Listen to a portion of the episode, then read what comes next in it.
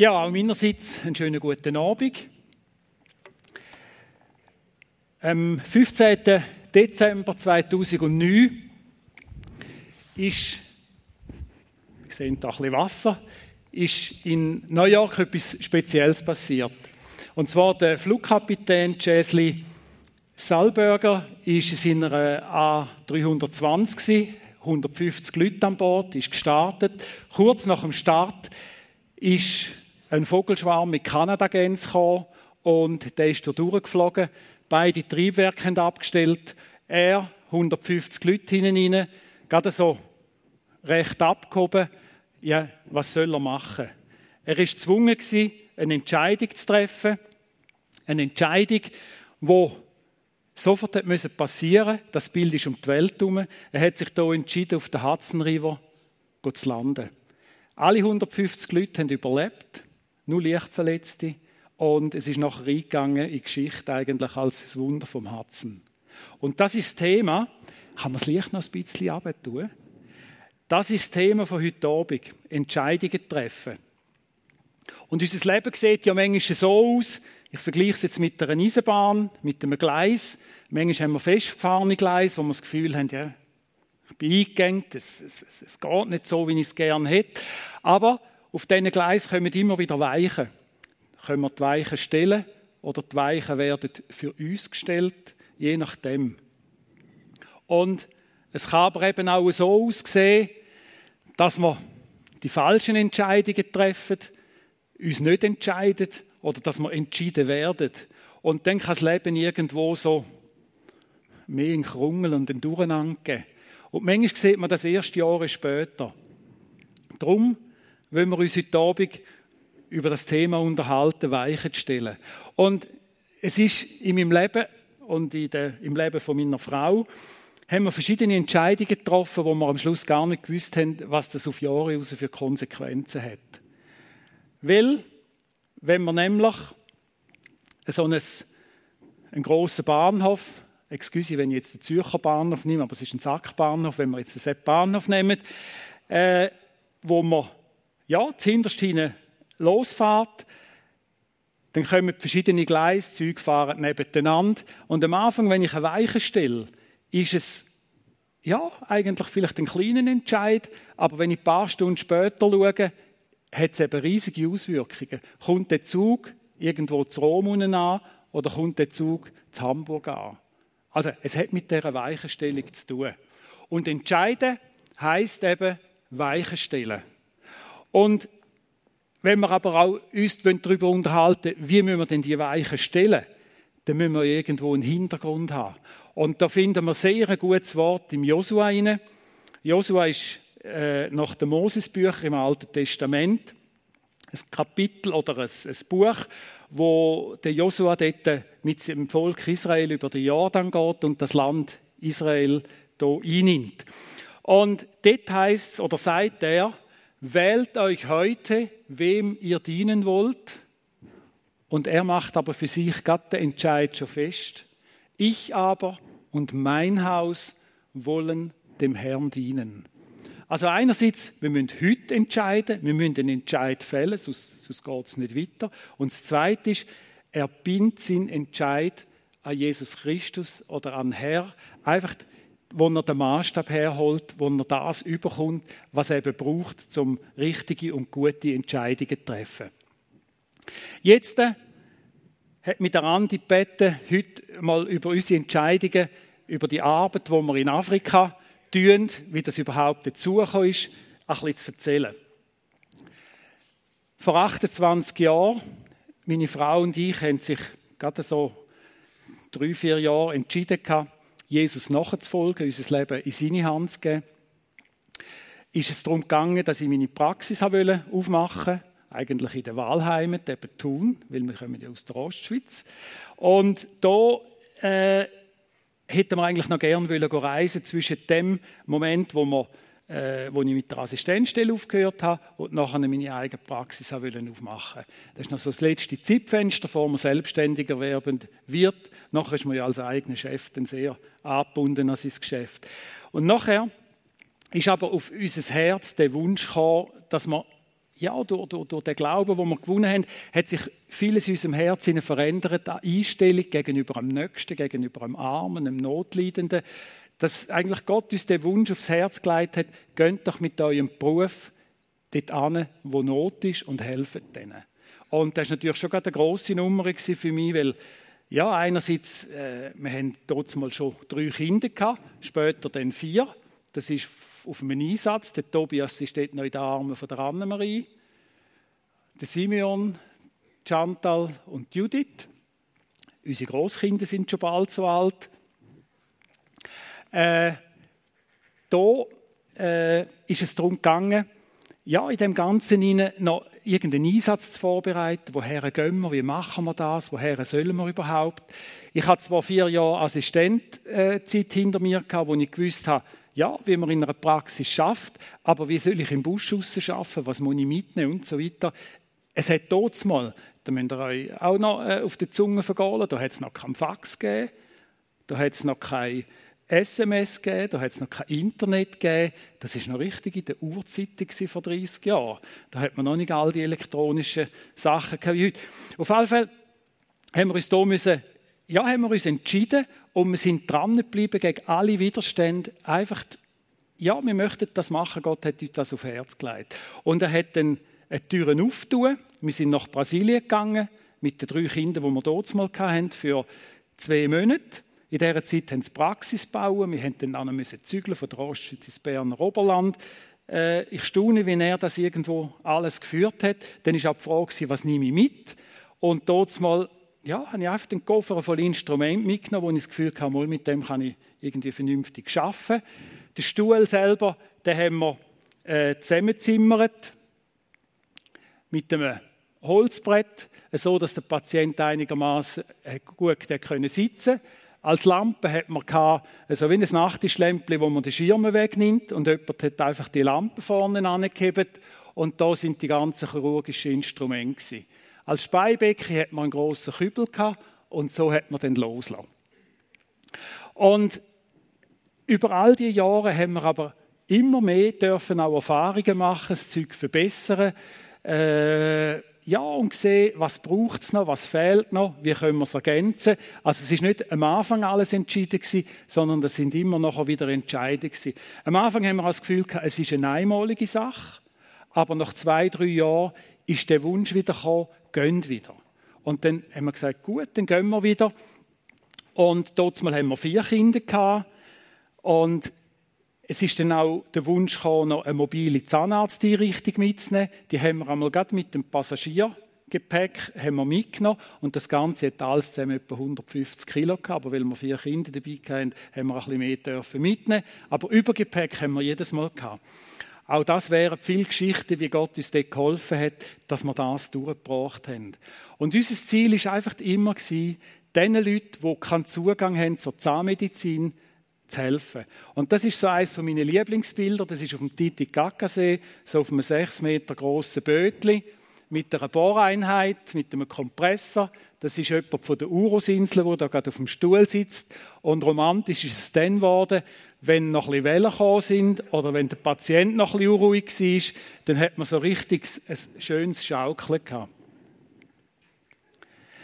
Das andere ist auch das, was manchmal so ein bisschen romantisch daherkommt hat manchmal auch handfeste Umstände gehabt, die nicht immer ganz einfach sind. Ich meine, da sind wir einmal ziemlich äh, versoffen mit dem Vierradantriebenen äh, Toyota.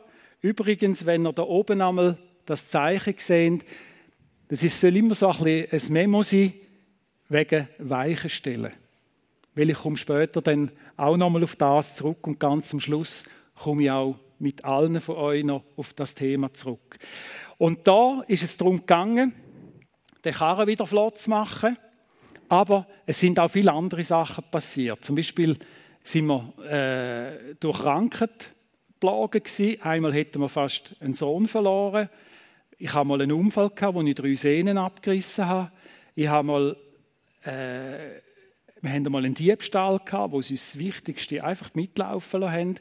Wir sind einmal beraubt worden, wo es, wir sind unterwegs in einer Stadt, wo sie mit Sackme oder mit grossen Messer hinten uns Drucksäcke aufgeschlitzt haben. Einfach viele so Sachen. Oder auch, man ist angelogen worden, man hat Gutmütigkeit missbraucht und, und, und. Ich könnte jetzt da viele Geschichten erzählen, aber ich will jetzt das nicht einfach negativ auflisten, sondern es sind einfach die Umstände, wo wir drin hineingestellt sind. Und dort ist auch die Frage, die Frage immer wieder gewesen, was ist denn unser Glaube wert? Dann hätte man können sagen, ja gut, also komm, hören wir doch auf, jetzt haben wir es gesehen, wir gehen gescheiter in die Ferien. Ist schade ums Geld, wenn wir es für das ausgeben. Oder wir können sagen, nein, wir haben einen Entscheid gefällt und was sagt denn Bibel dazu? Was sagt Jesus dazu? Und er sagt zum Beispiel, dort, wo, ja, wo wir bestohlen werden, wo uns Leute böse wollen, sagt er, wir sollen unsere Feinde lieben. Oder dort, wo uns Böses antun wird, sagt er, wir sollen nicht Böses mit Bösem vergelten, sondern wir sollen denen Gutes tun, die uns böse wollen. Wir sollen die segnen, die uns fluchen und so weiter. Und das ist nicht immer ganz einfache Kost gewesen, aber es sind immer Entscheidungen gewesen, gehe ich einen Schritt weiter, gehe ich die nächste Meile weiter oder sage ich, ja komm, wir lassen es sein. Wenn ich sein lasse, dann verbittere ich dann sehen am Schluss meine Gleise so aus wie das Bild, das ich gezeigt habe, wo eigentlich so einfach so das Unkraut wuchert. Oder gehe ich mit Gott, vertraue ihm und mache das, was er sagt und erlebe dabei, ich werde selber immer wieder frei. Und die Einsätze sind eigentlich für uns, für die ganze Familie, eine wahnsinnige Lebensschule geworden. Wir haben einerseits dürfen anderen helfen, aber andererseits ist uns selber auch geholfen worden, indem dass wir innerlich verändert worden sind. Wir haben auch gewisse Grundsatzentscheide getroffen, wie wir arbeiten wollen. Das eine ist, wir wollen immer dort arbeiten, wo zahnärztlich überhaupt nichts dumm ist, also im Niemandsland. Dann habe ich aber auch ja, die Optik, dass wenn ich in der Schweiz da geboren bin, habe ich eine super Ausbildung als Zahnarzt geniessen. Und ich habe das Know-how, das wir hier haben, wollen dort transferieren, wo eben überhaupt nichts dumm ist. Es nützt nichts, wenn wir einander alle auf die Füße stehen und dann gibt es riesige Landstriche, wo überhaupt nichts dumm ist. Weil ich kann nichts dafür, dass ich in der Schweiz geboren bin, aber der andere kann genauso wenig, dass er irgendwo im Elend geboren ist. Und ich sehe einfach als Christ auch meine Aufgabe, dass ich und meine Verantwortung, dass das, was mir da anvertraut worden ist, dass ich das auch fürs Nächste einsetze. Dann ist es auch immer uns wichtig nicht in dem Sinn einfach humanitär unterwegs zu sein, sondern dass wir immer lokal mit Christen zusammen geschafft haben. Und zwar, äh, die haben einerseits die Not und die Leute umkennt, aber andererseits auch, dass das Evangelium, die frohe Botschaft, eben weitergeht. Und andererseits, dass auch die Liebe von Jesus Hände und Füße überkommt und sich auch in dem ausdrückt, dass man eben denen hilft. Dann sind eigentlich unabhängig von Rasse, Religion oder wer auch immer, sind immer alle willkommen, um sich behandeln zu lassen, einfach wenn die Bedürftigkeit gegeben ist. Und das Ganze ist ehrenamtlich. Wir sehen unsere Aufgaben so, für das gehe ich hier arbeiten, dass wir von dem, was wir hier verdienen, dass wir das einsetzen für das Nächste, wo in dem Sinn nichts hat. Und so sind wir eigentlich durch die verschiedensten Länder von dieser Welt gekommen. Wir sind eigentlich immer dort gegangen, wo wir angefragt worden sind, haben immer mit lokalen Christen zusammen geschafft. Angefangen hat es mehrmals, also in Brasilien, wo wir mehrmals sind, dann sind wir in Peru angefragt worden. Das andere in Indien oder Kasachstan, Rumänien und Sibirien, da bin ich einmal gewesen. Aber Mongolei sind wir noch etwa acht, sieben, acht Mal gewesen, wo wir äh, dort in den Gefängnis geschafft haben. Aber es würde jetzt zu weit führen, dort auf das alles einzugehen. Jetzt sind unsere Hauptschwerpunkte sind in Afrika, und zwar in Mosambik und in Kenia. Und ich möchte euch von dieser hübschen Dame da, die gerade in den Helikopter einsteigt, noch herzliche Grüße ausrichten. Vielleicht kennen Sie einige an der roten Haare. Sie ist meine Frau, sie ist Annemarie. Und sie, ich habe sie heute Morgen um drei auf Genf abgestellt, auf den Flüger. Sie ist gerade auf Kenia geflogen, wo sie jetzt diesen Projekt die nächsten zwei Wochen nachgeht. Aber sie lässt euch herzlich grüßen. Und da äh, in Mosambik sind wir vorwiegend mit Mercier, das ist eine kleine christliche Fluggesellschaft unterwegs. Die Fluggesellschaft macht verschiedene Hilfstransporte, bringt Pastoren, äh, eben uns als äh, Dental-Team und hilft so Notleidenden. Und dass man eine Uniform hat, das hat sehr viel Vorteil, weil äh, in diesen Ländern ohne Uniform ist man einfach nur halb angelegt. Und wenn man eine Uniform hat, da laufen einfach gewisse Sachen flinker. Da kann man zum Teil auf diesen Flugplätzen sich bewegen und es fragt niemand, wann man will und so weiter. Und darum äh, haben wir einfach den Crewmember overall an, wo wir zum Medical Team gehören. Und der Helikopterpilot, das ist ein guter Freund von uns, das ist der Matthias Reuter von Steffisburg. Er hat auch den Flügel von der Helikopter aufbauen. Jetzt haben sie gerade einen zweiten Helikopter drin. Und das Ganze ist auch auf, auf Spenden aufbauen, wo man einfach wirklich helfen will, dass sich in Mosambik und im südlichen Afrika etwas kann verbessern kann. Jetzt möchte ich euch mitnehmen in Mosambik auf einen zahnärztlichen Einsatz, wo ihr so ein bisschen sehen, wie da geschafft wird. Immer mit dem Gedanken im Hinterkopf, alles, was ich nicht von daheim mitnehme, habe ich am Schluss nicht. Ihr könnt wirklich nichts kaufen dort. Wir haben auch auf die Einsätze, wo wir drei, vier Wochen manchmal im Busch raus sind, haben wir alles zu essen müssen mitnehmen und zu Abend hat dann Anne-Marie für uns noch gekocht.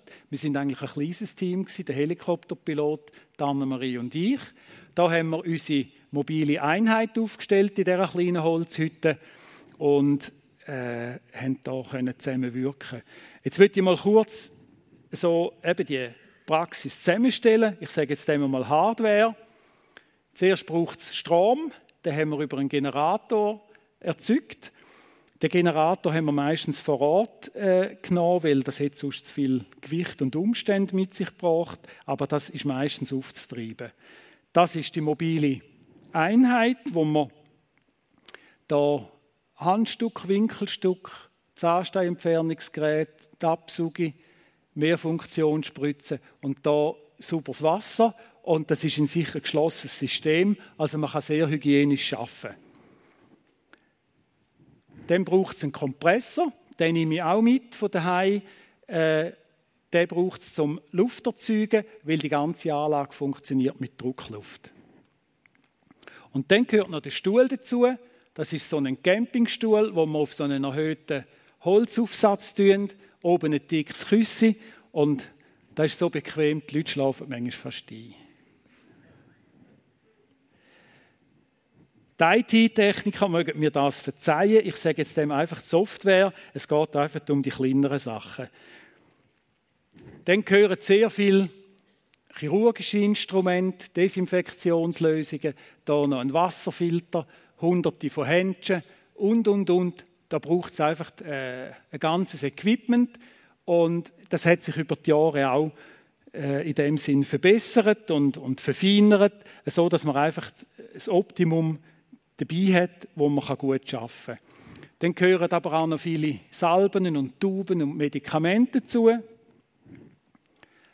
Zusätzlich noch die verschiedenen Böhrer, Keil, Matrizen und einfach was so alles in diesen zahnärztlichen Schubladen einmal daheim ist, muss halt auch mit. Wir haben hier den Vorteil, dass ich auf der Basis kann, äh, in, in Südafrika auf der Flugbasis, dass ich dort vieles einbunkern kann, also so, dass ich nicht jedes Mal alles von daheim mitnehmen muss. Und gerade bei der Hygiene ist es bei mir einmal darum gegangen, wirklich eine Weiche zu stellen. Weil die Hygiene funktioniert nur, wenn man die komplett super durchzieht. Es ist uns auch sehr wichtig, dass man niemand ansteckt, dass niemand äh, infiziert wird durch unsere Tätigkeit, auch kein Infekt vom einen Patienten auf den anderen, aber auch, dass wir nicht infiziert werden. Und darum muss von der Spritze an, wo steril ist, über die ganze Aufbereitung bis zum Schluss zur Entsorgung von allem infektiösen Material, muss das einfach verharren. Ob jetzt das im Busch ist, ob das im Armenviertel ist, wo auch immer, wenn das nicht gewährleistet ist, dann fange ich gar nicht an zu arbeiten. Und darum ist es auch wichtig, dass ich Leute um mich habe, wo ich völlig vertrauen kann, die mich darauf verlassen Darum, wegen der Weichenstellung noch Folgendes, wo wir das erste Mal auf Mosambik im 2006, ist für mich die Frage weil es hat jetzt sehr einen hohen Prozentsatz AIDS-Infizierte. Und vielfach schafft man dann nur von Händen, also dass ich keine Sauranlage oder so bei mir habe, äh, dass ich dort ja, sehr viel mit Blut zu tun habe. Und dort ist für mich die Frage, ja, will ich mich dem Risiko aussetzen, dass ich mich mit AIDS infizieren kann? Und am Schluss habe ich sagen, mal und wir gehen auf das hin, auch wenn etwas passiert, weil wenn wir Nein sagen, dann ist auch diesen Leuten nicht geholfen. Das hat nichts mit irgendwo mit einem heldenhaften Entscheid zu tun, überhaupt nicht, sondern ja, der kommt aus einer nächsten Liebe raus, aber auch ja, im Vertrauen auf Gott hin, dass er uns hilft und schützt. Aber es steht nie in der Bibel, dass man sich dann nicht infizieren kann. Verstehen Sie? Und ja, wir haben das nicht bereut. Da möchte ich euch mal kurz zeigen, was man so machen kann. Das ist ein total zerstörter Eckzahn, wo aber der Nerv noch lebt. Und da kann man selbst im Busch raus noch ganz schöne Füllungen machen, so dass der Zahn wieder gerettet ist. Und die, die nicht gerne Blut sehen, müssen vielleicht jetzt mal die Augen zumachen bei den nächsten zwei, drei Bildern. Es gibt eben auch Situationen, wo man nicht mehr flicken kann, wo einfach alles zerstört ist. Vorne zerstört, da hinten zerstört. Und da gibt es nur noch eins, da muss man anästhesieren und einfach alles, was kaputt ist, rausnehmen. Es ist auch so, dass ich die Leute nur einmal sehe und darum geht es auch darum, dass man möglichst viel in einmal macht. Manchmal habe ich nicht einmal mit Nachsorge machen, in dem Sinn, dass sie irgendwo auf einen Gesundheitspost oder so müssen die Fäden rausnehmen. Dann ist noch wichtig, dass ich so arbeite, am Schluss alles verneint ist, da kommt noch ein Medikament rein, so dass die, die ja in unhygienischen Verhältnissen leben, dass sich die dort nicht auch noch infizieren oder dass einfach nachher nichts passiert mit dieser Wunde. Aber wir sind natürlich auch von verschiedenen Seiten her Grenzen gesetzt. Einerseits, ich kenne die Patienten praktisch nicht, die ganze Krankheitsgeschichte nicht. Dann, auch von der Ausrüstung bin ich limitiert. Also wenn es ernsthafte Zwischenfälle gibt, irgendwo stellt es dann an. Auch das Krankheitsbild vom Patienten. Äh, ich kann zum Beispiel kein Röntgenbild machen. Ich kann vieles nicht machen, was ich daheim machen kann. Dann auch die ganze Nachsorge. Ich sehe die einmal und äh, vielleicht das zweite Mal, aber dass ich dann muss entscheiden, was bringt dem langfristig gesehen am meisten oder prothetische Versorgung, wo Zahnlücken sind, liegt nicht drin. Wir haben es an gewissen Orten so gemacht, dass wir Leute äh, eine Versorgung nachher gezahlt haben und sie können jemanden schicken. Aber aus diesen Grenzen heraus ist es für uns auch immer wichtig, dass wir am Morgen, bevor wir mit der Arbeit anfangen, dass wir zusammenstehen, Gott um sein Segen bittet, dass er uns auch hilft, dort drin zu sehen, wo unsere Grenzen gekommen sind, dass wir nicht jemand darüber ausschiessen, weil wenn man da außen einen richtigen Notfall schafft, dann, also im Busch raus, dann wird es unheimlich schwierig. Und das Zweite ist auch von den Bewilligungen her, staatlich gesehen haben wir eben, zum Beispiel jetzt in Mosambik haben wir keine offizielle Bewilligung. Wir haben nur von diesen lokalen Gesundheitsdirektoren Bewilligung. Es ist unwahrscheinlich dünnes Eis, wo man sich bewegt. Und ja, wir müssen dort auch schlau sein. Aber das Wichtigste ist, dass man immer wieder Gott um seinen Schutz bittet und dass, wenn er irgendwo sagt, jetzt ist gut, da müsst ihr aufhören, da solltet ihr nicht weitermachen, dass, dort, dass man dort auch stoppt. Und da gibt es Krankheitsbilder, wo man einfach überfordert ist. Das ist wahrscheinlich ein HIV-Infizierter. Und ich muss euch sagen, ich bin mir wirklich vieles gewohnt, aber manchmal habe ich wirklich noch fast den Brechreiz bekommen, wie das geschmeckt hat, durch den Mundschutz durch. Und das ist ein, wirklich ein auf Deutsch gesagt, ein verdammtes Elend. Und Leute, die so leben müssen, das können wir uns fast nicht vorstellen.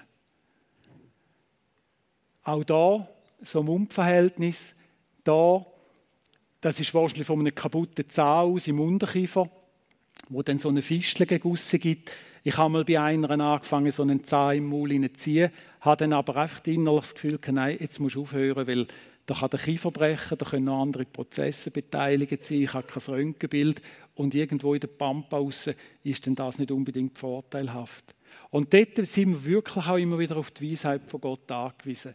Da die Fluorose, das ist vor allem in Kenia, wo sehr äh, vulkanisches Gebiet ist, wo hohe Dosen Fluorid schon im Trinkwasser drin ist, wo der Knochen und Zähne schon in der Entwicklung kaputt macht. Jetzt möchte ich euch mitnehmen in äh, Mosambik. Ihr seht, da fliegt man Kilometer und Kilometer über Busch, wo schwierig ist, sich zu orientieren und man kommt praktisch nur über den äh, mit, mit, mit einem Helikopter oder wenn es einen Flugplatz hätte, irgendwo in einer Schneise mit einem Flächenflugzeug an, sonst hat man keine Chance. Und ich würde euch hier mitnehmen mit unserem Helikopterpiloten Matthias Reuter. Und jetzt fliegen wir in so eine Schneise an.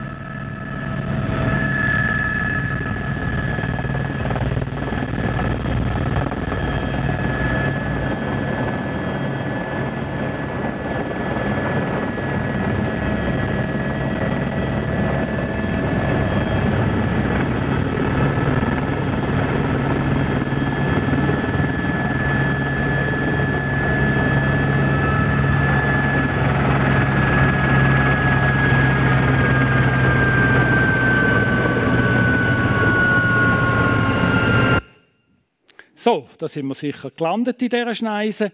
Und dann geht es darum, Praxis aufzubauen. Aber da außen machen wir jetzt einfach äh, Schmerzbehandlung. Da hat sie so eine Barre in dem Hütlein, aber wo wir die haben wollen rausnehmen, haben wir sie müssen den quer wegstellen und dann ist die ganze Musik auseinandergehalten und dann haben wir draussen wie ein Mikado-Spiel wieder können zusammensetzen. Da kommen die Leute her. Zuerst geht es etwa eine Stunde, bis die ersten äh, Menschen kommen, weil wenn die den Helikopter hören, dann gehen sie vom Feld heim, machen sich sehr schön und kommen dann etwa nach einer Stunde zur Behandlung. Man nimmt an, dass das Geflochene sind aus dem Bürgerkrieg, wo dort mal in den 90er Jahren in Mosambik war.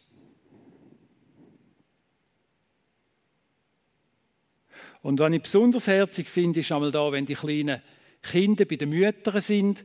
Man hat manchmal das Gefühl, Sie wollen dann schon früh über die Achseln schauen. Vielleicht gibt es ja auch mal einen Zahnarzt daraus.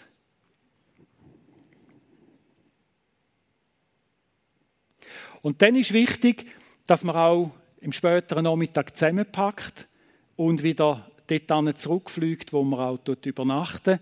Das ist auch im Busch raus, aber das ist einfach so ein bisschen bessere Basis. Weil sobald die Sonne runtergeht, hat man keine Chance mehr. Man fliegt da Sichtflug und Nachtflug hat man keine Chance.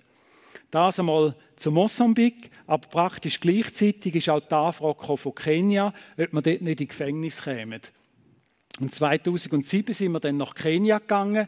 An und für sich auch wieder ein Moment, wo von der Entscheidung her ist uns völlig der Quere weg gewesen. Wir sind noch auf zwei anderen Einsätzen und es hat uns zeitlich überhaupt nicht gepasst. Und da ist es so gewesen, wenn ich auf dem Herz eine Stimme höre, gönnt, lasst, ihr wisst nicht, wie lange die Türen offen sind. Und wir haben dann gesagt, gut, dann gehen wir. Und wenn ich jetzt heute schaue, was mit Kenia alles passiert, ich komme dann am Schluss noch darauf zurück, hat sich das in den letzten zehn oder in den letzten acht Jahren, wo man es beobachten können, extrem verschlechtert. Und vielleicht kommt einmal der Moment, wo man nicht mehr gut könnte oder gar nicht mehr nicht Die Gefängnisse sind zum Teil überfüllt, dreifach überfüllt. Und wir haben den Mann, der dort mal für das Ganze verantwortlich war, das ist auch ein gläubiger Christ. Und der hat uns hier eingeladen, der hat in den Gefängnis einfach gewisse Zustände verändern. Und ich könnte jetzt hier noch viel über, über die Situation in den Gefängnissen erzählen, aber Zeit lange dazu nicht. In diesen Gefängnissen haben sie an und für sich keine zahnärztliche Versorgung, sondern sie müssen mit einem Patienten, mit einem Wachmann, mit einem Auto, Security und alles, müssen sie in ein Spital fahren. Und durch das, dass wir eigentlich die ganze Ausrüstung in das Gefängnis hineingebracht haben, haben sie unheimlich eine Erleichterung gehabt und schätzen das. Und sie haben gar nicht für möglich gehalten, dass man es so schaffen kann. Und jetzt haben sie unser System angefangen zu kopieren. Und das freut uns natürlich riesig, dass wir so dürfen einen Impact machen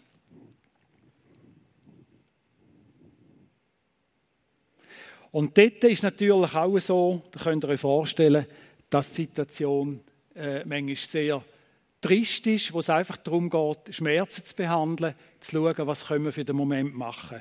Aber dann passiert auch das, dass zum Teil halt dort, wenn sie es auch in die Spitäler schicken, schlechte Behandlungen haben. Und das, das ist etwa ein 3 cm langes Knochenstück, wo ein Patient so mit einer geschwollenen Backe kommt. Und der hat gesagt, dass er zuerst einen Weisheitszahn ziehen. Und wahrscheinlich hätten die im Gefängnis einfach zu dem gesagt, äh, lass, äh, mit dir, da ist nichts, du, du, du hast wahrscheinlich, oder, ja, das ist gut, du bist ja in Behandlung gewesen, oder? Da wird man dann schnell abgefertigt. Und das Knochenstück rausnehmen, das ist wirklich noch eine, eine rechte Übung gewesen. Und ich bin dauernd am Bett gewesen, weil das ist gerade so an einem Gefäß und an einem Nerv durchgegangen. Und wenn es dort hätte gehen wäre das weniger gut gewesen. Denn die ganze Arbeit ist immer ein Teamwork. Und da bin ich so froh, habe ich das Rosi von Deutschland, wo mitkommt, und die Annemarie, es ist wirklich ein Team, das mich darauf verlassen kann. Das andere ist aber auch, der Ruben Gittau, auf den komme ich später noch zu reden. Das ist ein guter Freund von äh, Kenia, wo uns immer begleitet, wo gewisse Sachen organisiert, wo übersetzt, wo mit den Gefangenen redet. Und da nach der Behandlung äh, sagt er ihnen, wie sie sich verhalten müssen. Aber uns ist es ja auch wichtig, dass der Glaube weitergeht. Einerseits, dass die Leute mal eine menschenwürdige Behandlung bekommen, dass sie als Menschen wahrgenommen werden. Aber das andere ist auch, dass sie nachher noch ein Johannesevangelium bekommen. Und er geht regelmäßig in diesen Gefängnissen nachher die Leute auch besuchen.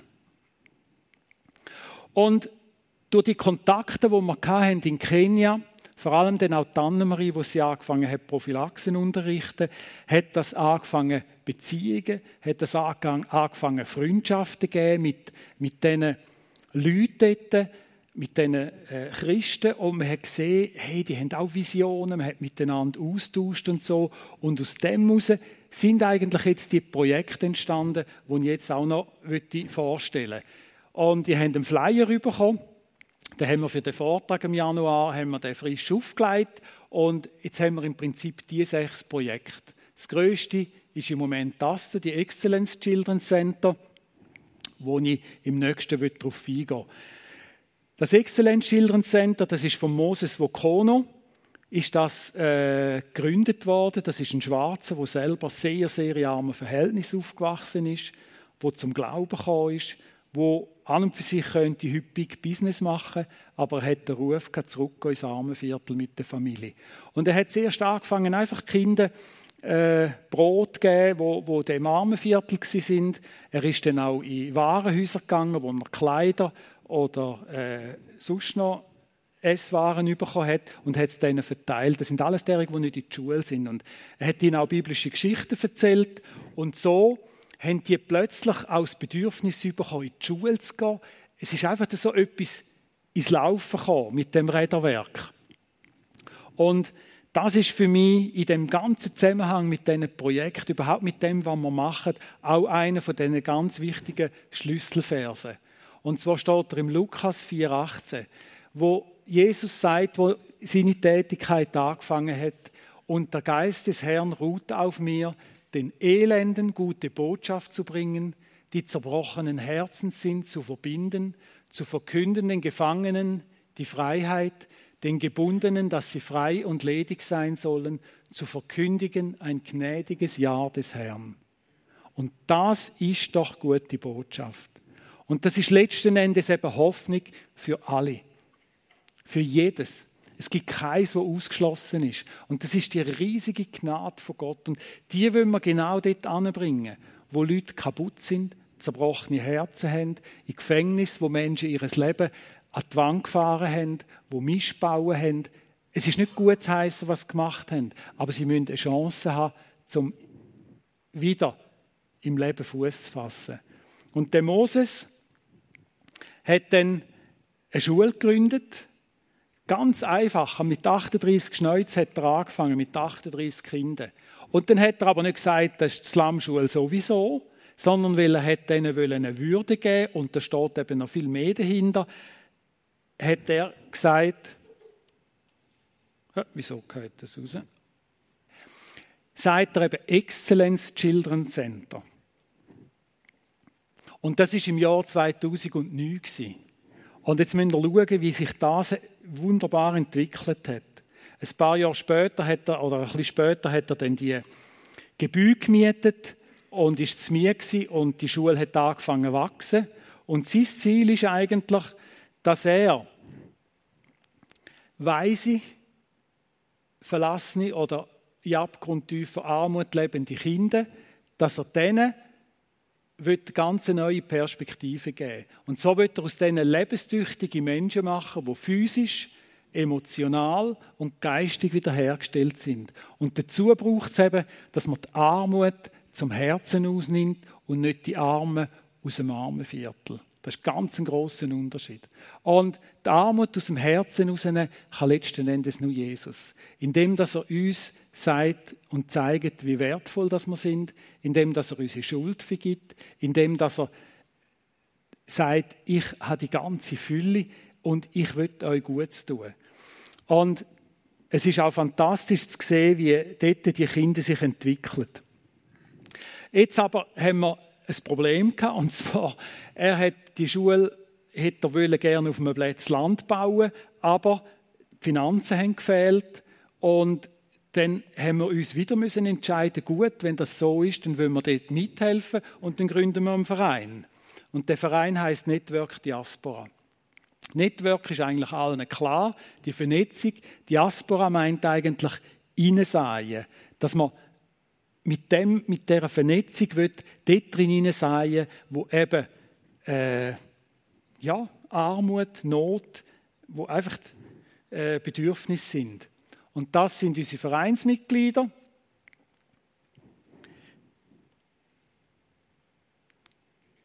Und das Fundament von unserem Verein lehnt sich wieder eigentlich sehr an ja, als Christliche, als Evangelium an. Wir arbeiten immer mit lokalen Partnern in Afrika.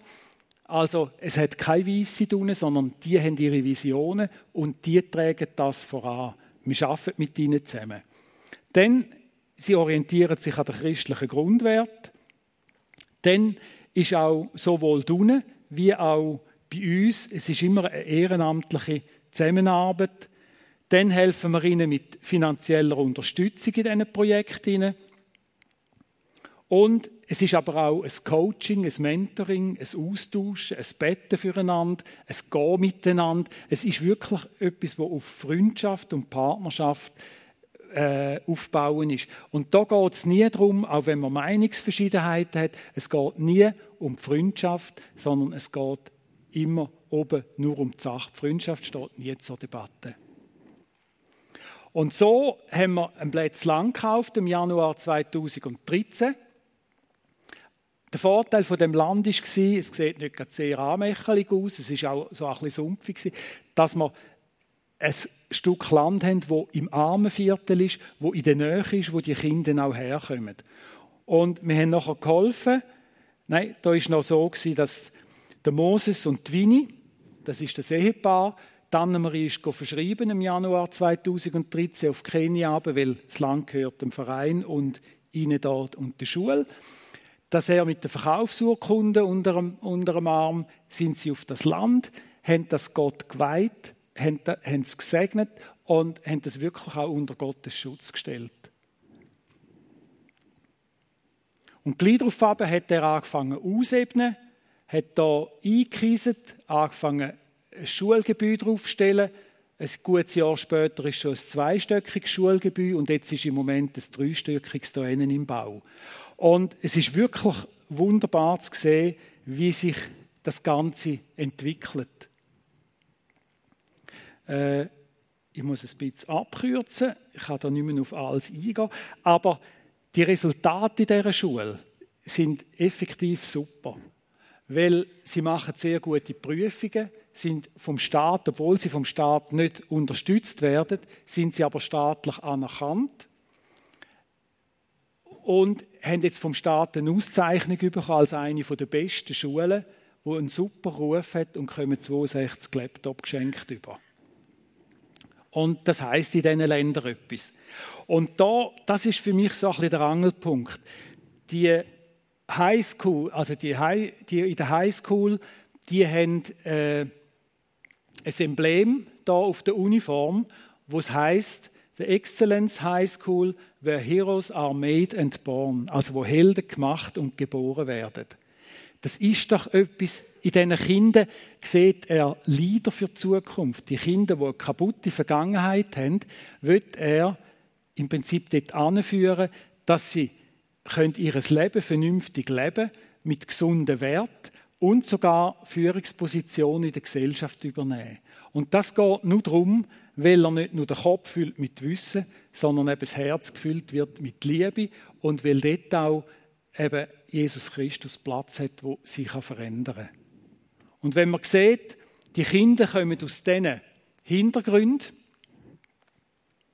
und für mich ist es ein riesiges Zeugnis, dass die Highschool-Jungs, also es hat Kinder von vier bis 19-jährig, dass die Älteren gehen da ins Islam hinein, die Gräben putzen und aufräumen und das ist ein riesiges Zeugnis. Weil das stinkt also zum Teil bestialisch. Das ist dann alles andere als Trinkwasser. Und das ist für mich eine riesen Ermutigung zu sehen, was dort läuft. Und so präsentiert sich die Schule heute. Wir sind letzten Herbst tätig, wir haben auch zahnärztlich geschafft hier. Und jetzt hat das mittlerweile 725 Kinder, Kindergärtler, Primary School Students in der High School. Und wir haben so viel Hoffnung, aber wir müssen auch sehr beten, weil der islamische Angriff, äh, weil sie christlich geführt ist, müssen wir wirklich immer dafür beten, dass die Schule auch geschützt ist. Wir gehen weiter in das Projekt. Der Ruben, der hat selber eine Vergangenheit, dass er unschuldig zwei Jahre im Todestrakt war, im Kamiti-Gefängnis. Er hat dort Gott erlebt. Er hat gesagt, Gott, wenn du mich da rausführst, dann will ich dir dienen, dann will ich ehrenamtlich nach ins Gefängnis gehen.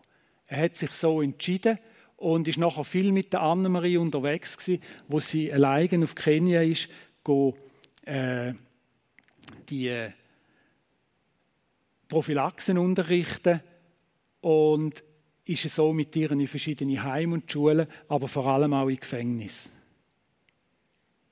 Denn, und das ist eben ganz wichtig, sie wohnt dann immer bei denen daheim. Und das schafft Freundschaft, schafft Verbindung. Und er hat dann das Wine of Hope Ministry gegründet, wo er jede zweite Woche oder oft, wie es, wie es sich gibt, geht er in Gefängnis, geht denen die frohe Botschaft verkünden, bringt Prophylaxe, schaut, wo er helfen kann, schaut, dass er auch mit der Familie Verbindungen wiederherstellen kann. Da, das ist das Jugendgefängnis wo wir genau die gleiche Situation haben, aber auch ins Frauengefängnis. Und da sehen wir, wenn er am Schluss auch mit den einzelnen Gefangenen noch redet und ihnen die Unterlagen, eben unter anderem auch das Johannesevangelium, abgibt. Das war nach einer zahnärztlichen Behandlung. Wir gehen jetzt weiter in den Westen über, Richtung Victoria Lake. Und dort hat es riesige Teeplantagen und dort wohnen auch der Philemon und der Agneta. Er hat selber auch äh, eine schwierige Jugend hinter sich. Er ist jetzt Gefängnispastor und Annemarie hat einmal mit ihm geredet, ob er nicht könnte äh, im, äh, im Kindergefängnis, wo so eine Sauerordnung war, dort diesen Kindern etwas beibringen. Und er hat dann das Transformational Ministry gegründet. Das heißt, es ist nicht Integration, es ist nicht Resozialisation, sondern es ist Transformierung. Und Transformierung hat sehr damit zu tun, eben mit der Herzensänderung. Dort ist es zuerst so gewesen, dass die Kinder wirklich recht verwahrlost sind in dem Gefängnis oder in dem Erziehungsheim auch die ganze Situation in den Schlafsälen. Es ist alles kaputt gewesen. Und er ist nachher wöchentlich mit seiner Frau dort an, hat ihnen Hygiene, hat ihnen biblische Lektionen, wie müsst ihr Kleider waschen, wie müsst ihr die Räume putzen und so weiter beigebracht. Und heute, ein paar Jahre später, hat es frisches Wasser rum, die sanitären Installationen sind in der Ordnung, das Essen hat sich, äh, ist hygienischer geworden, das ganz typische Reis mit Bohnen. Und die Jungs, natürlich äh, haben sie Blödsinn gemacht, aber es hat sich so vieles geändert und man will ihnen einfach eben auch eine Perspektive geben. Und wenn ich auf verderblichen Wegen weiterlaufe, ändert nichts. Ich muss einen neuen Lebensentwurf haben. Und das ist so wichtig, dass man denen das mitgibt. Wenn ich aus dem Gefängnis komme und kein Handwerk habe, dann mache ich das, was ich vorher gemacht habe. Stellen, einbrechen oder morden. Wenn ich zum Gefängnis auskomme und keine neuen Freunde habe, dann gehe ich halt zu den Alten zurück. Und so ist das berühmte Dreieck, oder? Zwischen Gerichtssaal, Verbrechen und Gefängnis. Und wenn wir Christen nicht denen können eine neue Perspektive geben, dass das Alte vergangen ist in Jesus Christus, dann ändert nichts. Aber es gibt Hoffnung. Und der Philemon macht gerade da auch sehr gute Arbeit.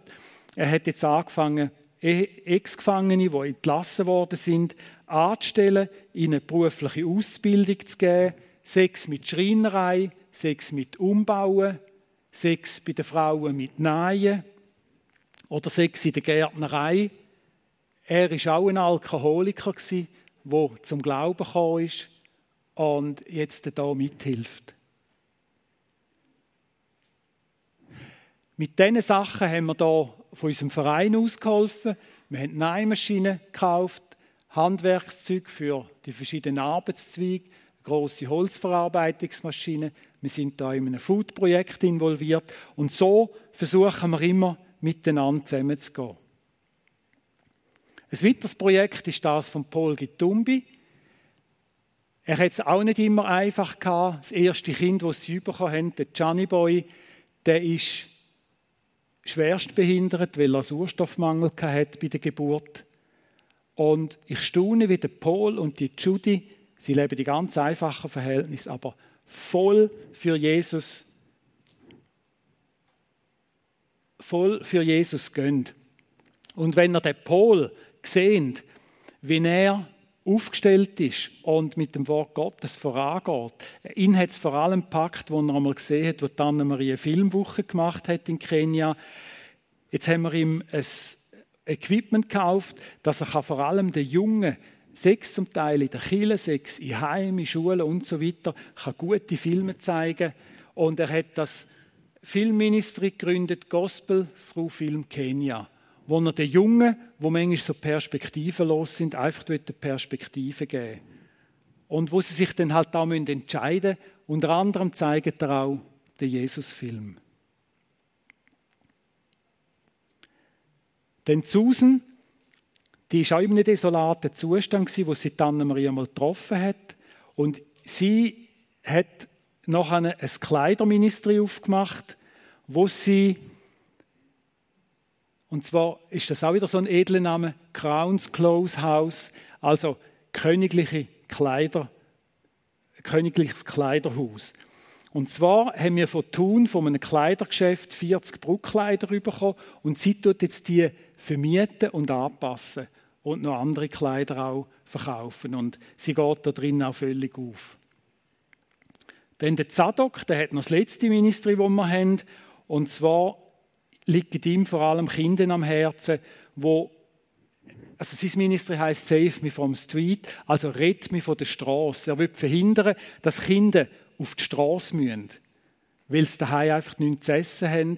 Dann schauen wir, schauen, dass die in dieser Familienstruktur, die noch vorhanden ist, dass man dort hilft, äh, entweder mit Esswaren, mit Schulgeld, einfach so, dass die Familienstruktur noch erhalten bleibt, wo ist. Manchmal sind es auch nur Großeltern, weil das hat einen riesen Vorteil.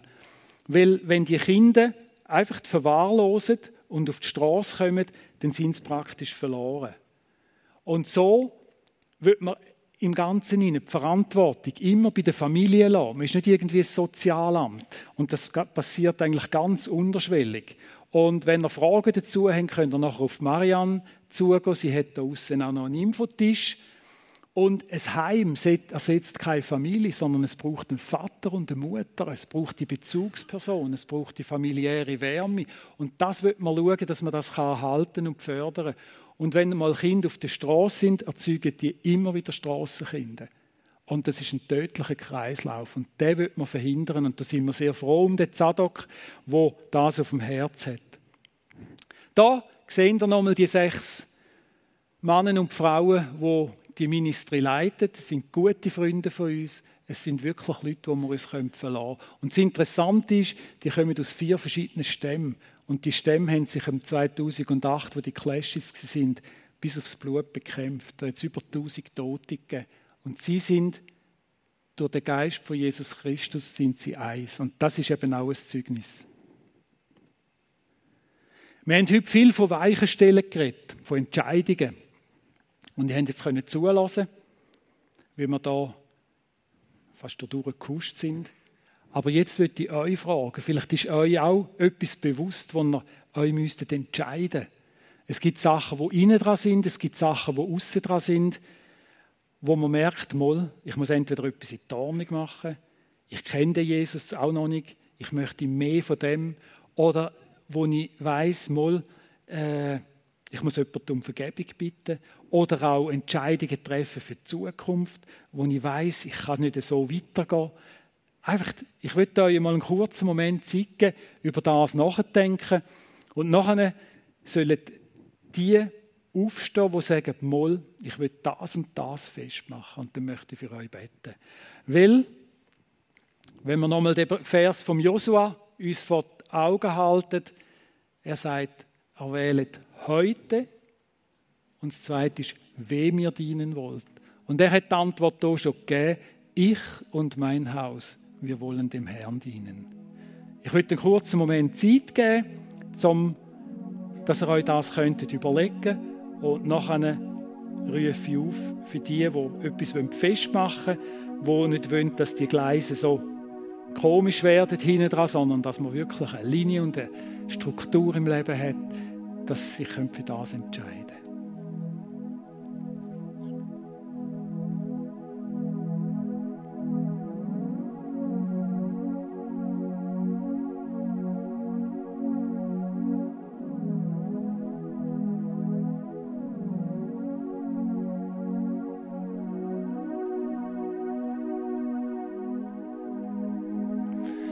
Wenn dir jetzt Gott etwas aufs Herz gelegt hat, wo dran ist, wo es darum geht, eine Weiche zu stellen, auch wenn du das Gefühl hast, es ist schwierig, was auch immer, aber wenn sie Gottes Willen ist, dann kommt das gut, dann hat das nachher positive Effekte.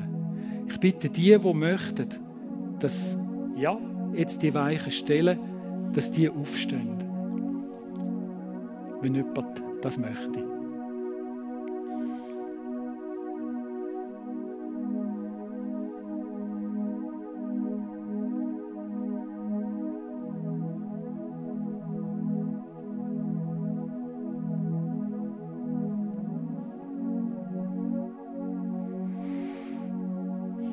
Und ich möchte gerade für die, die jetzt etwas festgemacht haben, die eine Weiche stellen möchte ich auch noch speziell beten. Jesus Christus, wir danken dir, dass wir in deinem Angesicht sein dürfen. Dass du da bist mitten unter uns, dass du nicht ein ferner Gott bist, sondern du hast die Herrlichkeit beim Vater verloren und bist uns entgegengekommen. Und wir danken dir, dass es deine Liebe ist, die uns verändern möchte. Deine Liebe ist, die möchte, dass wir im Leben nicht auf eingefahrenen Gleisen laufen, sondern dass wir auf Gleisen laufen, wo dir wohlgefällig sind, wo das Leben bereichern, wo am Schluss eben wir auch ans Ziel kommen. Und so bitte jetzt ganz besonders für die, die aufgestanden sind, wo die Weichen stellen. Wollen, du weißt im Einzelnen, um was das geht, dass du ihnen Gelingen schenkst, dass du ihnen auch die nötige Kraft gibst, einfach das durchzuziehen, durchzuhalten und allein auf dich zu vertrauen. Und alles, was wir in deinem Willen tun und dir gehorsam sind, das segnest du.